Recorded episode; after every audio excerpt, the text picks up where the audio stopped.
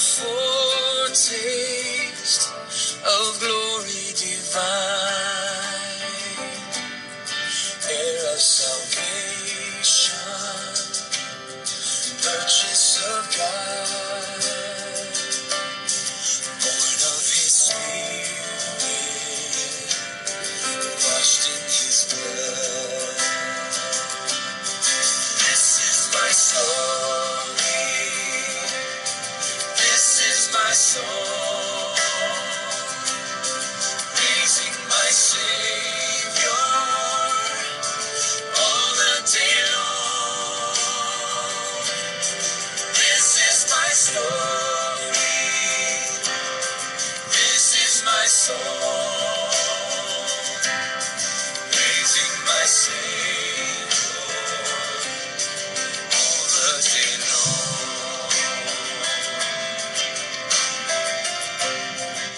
Well, we're starting a new adventure today.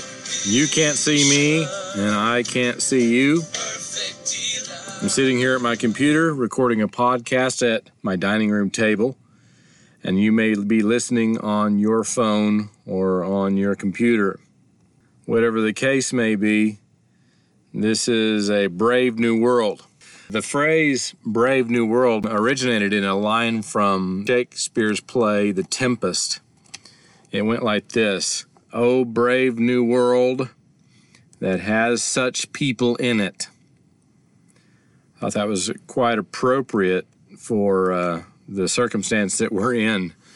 We're in a brave new world. I'm sitting here actually recording a sermon or message for you, trying to upload it on the computer. And we're dealing with coronavirus and its aftermath, the after effects of it, and how it's affecting our church. And we're dealing with people and how they're responding to the virus and to all of the events that have transpired. There are some very frightening things happening. And really, in my mind, the coronavirus is the least of them. And it may be a little frightening to you as well. Well, that's why I started this sermon with the song, "Blessed Assurance, Jesus is Mine." If you were unable to be with us for worship last week, I emphasize the point that our hope and trust is in our Lord and Savior, Jesus Christ. No matter what happens in the world, our one constant is God. Like Job, we can say, "The Lord gives and the Lord takes away. Blessed be the name of the Lord." Well, here are some other verses for you to meditate on at home or standing in the paper goods aisle at Walmart.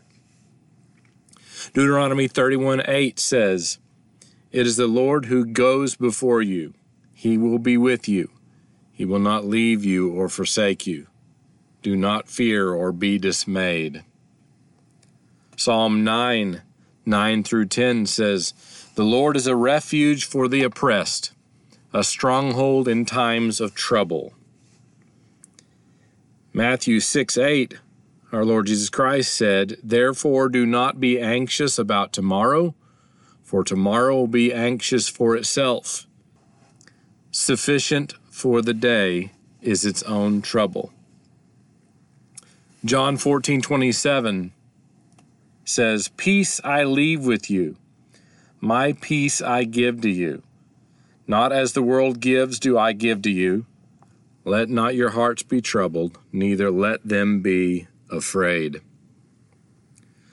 So what I wanted to do with this message is to give some reassurance about what's going on and how we are to respond to it. And I'm approaching it almost as though we are in our own press conference. I'll be addressing some of the questions you may have, and doing so from the perspective of our faith. But before we do that, let me go to the Lord in prayer. Heavenly Father, it seems to us that the world has gone crazy. People are panicking. Businesses and churches are closing. Our government and news media are advising us to stay away from everything. There's a spirit of fear rolling across this country and the world. And out of that fear, people are showing really their true natures. Some are hoarding and extorting money for basic necessities. Others are becoming hateful and belligerent. Well, you know all that, Lord. We're not informing you of anything. So what we pray for is we pray for you to protect your children. We pray for you to settle the minds of believers. We pray for wisdom in navigating what's happening around us. But most of all, Lord, we pray that you accomplish what you intend to accomplish by all of this. We pray you awaken men's hearts to their need of you. We pray you shake up believers who may have become worldly and complacent about following you. We pray you use these circumstances to bring people to repentance. And we pray that in everything that happens, you will be glorified.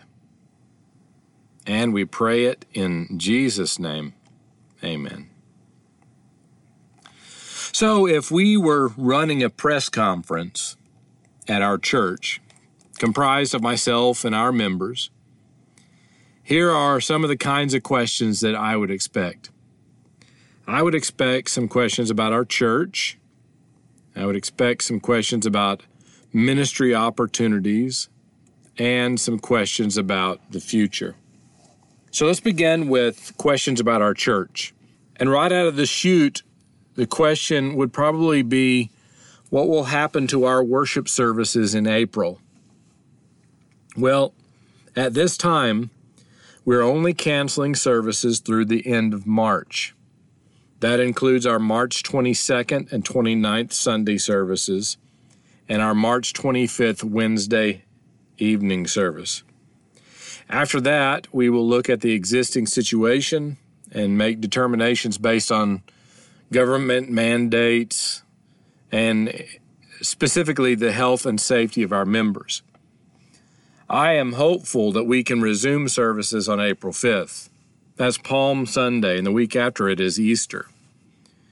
Of course, if we do so, we encourage all our members and guests to take proper precautions. If you're sick, stay home. If you have or are concerned about a health condition that places you at risk, stay home. But we will get word to you by the end of the month. Well, the second question that I have already gotten from some of our members is, can we survive without our tithes and offerings? Some people have asked about giving their tithes and offerings. Presently, we are blessed to have money from the land sale as a cushion in our bank account. But we can't rely on that for any extended period of time.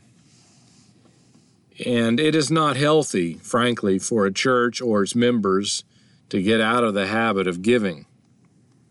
So, if you're able, you can mail your tithe check to the church. If you happen to be out and about, you can put your tithe envelope through the mail slot under the north side door at the church and never even have to go in and say hello to the secretary. Well, another question you might have at this point is, what are the pastor and staff doing during the downtime? Well, I wanted to let you know that our staff is already at work keeping the home fires burning at Parkview. They are deep cleaning the facility and staffing the day-to-day operations and communications of the church.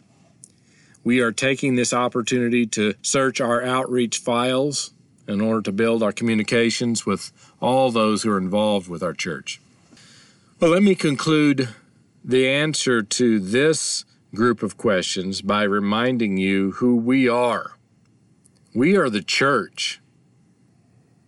And do you know what Jesus said about the church? In Matthew 16:18, he said, "And on this rock I will build my church, and the gates of Hades shall not prevail against it. Christ's church cannot be defeated, even by hell itself. And so we need to be encouraged by that and understand that we're part of Christ's kingdom in the world, and it will not be defeated. And everything that happens around us, God is working together for good to those who are called according to his purposes. Well, that leads us to a second group of questions. Those are questions about ministry opportunities. I got to thinking about what this event in the life of our country and the world could mean for us. Number one, there's a concern that we have about how we're going to get the word to people without gathering those people together. Well, as a pastor, I'm taking this opportunity to do something that I've thought about for a while, and you're listening to it right now, unless, of course, you're receiving this message by email or letter. I've been thinking about doing a podcast for quite some time. Initially, my concern was that I didn't have the venue at our church to do as much Bible study as I would like. I only have Sunday morning to preach, and that limits my messages really to the New Testament. I would love to start teaching through the Old Testament. So I thought about starting a podcast. That podcast could be made available not only online, but in ways that we could share it with members without computers. And I intended to get fully started in the summer. But spring break and this latest development regarding schools and their closing may give me the opportunity to get rolling early. But we have another opportunity. We each should consider what we can do to stay connected to those who are homebound. I recently heard of an emphasis that another church was doing. They were encouraging each of their members to start a regular Bible reading and discussion time with just one person. That means making a phone call. If you are comfortable going to somebody's house and sitting down and reading and discussing the Bible together. If it were done over the telephone, you could plan on reading over the telephone or listening to a Bible study like Through the Bible with J. Vernon McGee, and then discussing it after that day's listening session. After you both had listened to it individually, you could call and talk about it. That's just one way in which we could stay connected, but also have a place of regular witness with some person. Maybe somebody that's homebound, maybe a neighbor that would be interested in learning about the Bible, somebody that you can connect with. But the main point that I'm trying to make is that we each need to work to stay connected. A second question in regard to opportunities is, should we be doing anything to help in regard to the world that we're living in? I just wanted to say something here to generate thought in regard to ministry opportunities. We know that all Kansas public school buildings are shut down, and in USD 259 at least, we will be returning to those buildings in the upcoming week to discuss how we're going to educate students until the end of the year. The intention is that we're going to educate them with a mix of online services and possibly small groups. I don't know what all is going to be involved in it, but I do know that it is going to be a huge endeavor for the district.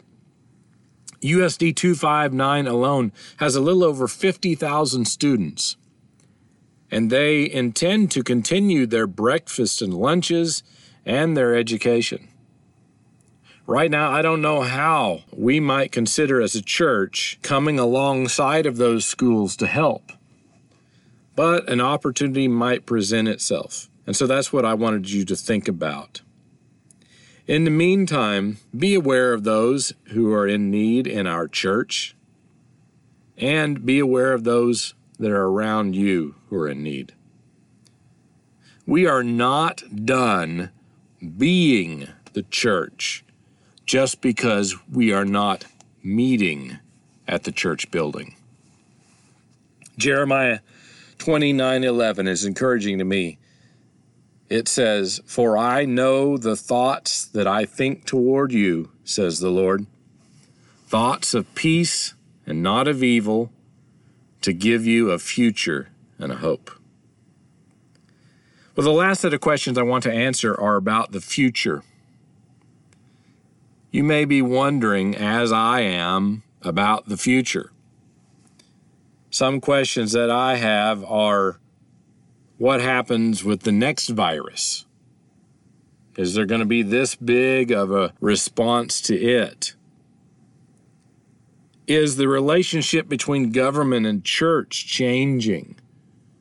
Are we going to get to a point when we're going to see the government stepping in more and limiting church gatherings? Will our people return to services in this climate of fear? Our church is principally an older congregation, and many are understandably fearful. And so I wonder, when this is all over, will we see an impact on our attendance just based in the fear of contracting this virus or any future virus? In other words, questions about the future are essentially, when will this end? And will we be able to return to quote-unquote normal when it's over? Well, I think you know the answer to that. There's an old saying, I don't know what the future holds, but I know who holds the future. Well, let me conclude with some words from Scripture that should inform our thoughts and actions in the days to come. Proverbs 3:5-6 says, "Trust in the Lord with all your heart, and lean not on your own understanding. In all your ways acknowledge Him, and He will direct your paths." Lamentations 3:21-23 says, "This I recall to my mind, therefore I have hope. Through the Lord's mercies we are not consumed, because His compassions fail not. They are new every morning. Great is your faithfulness." And 2 Corinthians 4:17-18 says, "For our light affliction, which is but for a moment, is working for us a far more exceeding and eternal weight of glory, while we do not look at the things which are seen, but at the things which are not seen. For the things which are seen are temporary, but the things which are not seen are eternal." And Philippians 1:6, "Being confident of this very thing, that He who has begun a good work in you will complete it until the day of Jesus Christ." Well, that concludes my message, and this is what I hope to be my sign-off verse in the upcoming podcast. Ephesians 3:17-19. "May Christ dwell in your hearts through faith, that you, being rooted and grounded in love, may have strength to comprehend with all the saints what is the breadth and length and height and depth, and to know the love of Christ that surpasses knowledge, that you may be filled with all the fullness of God."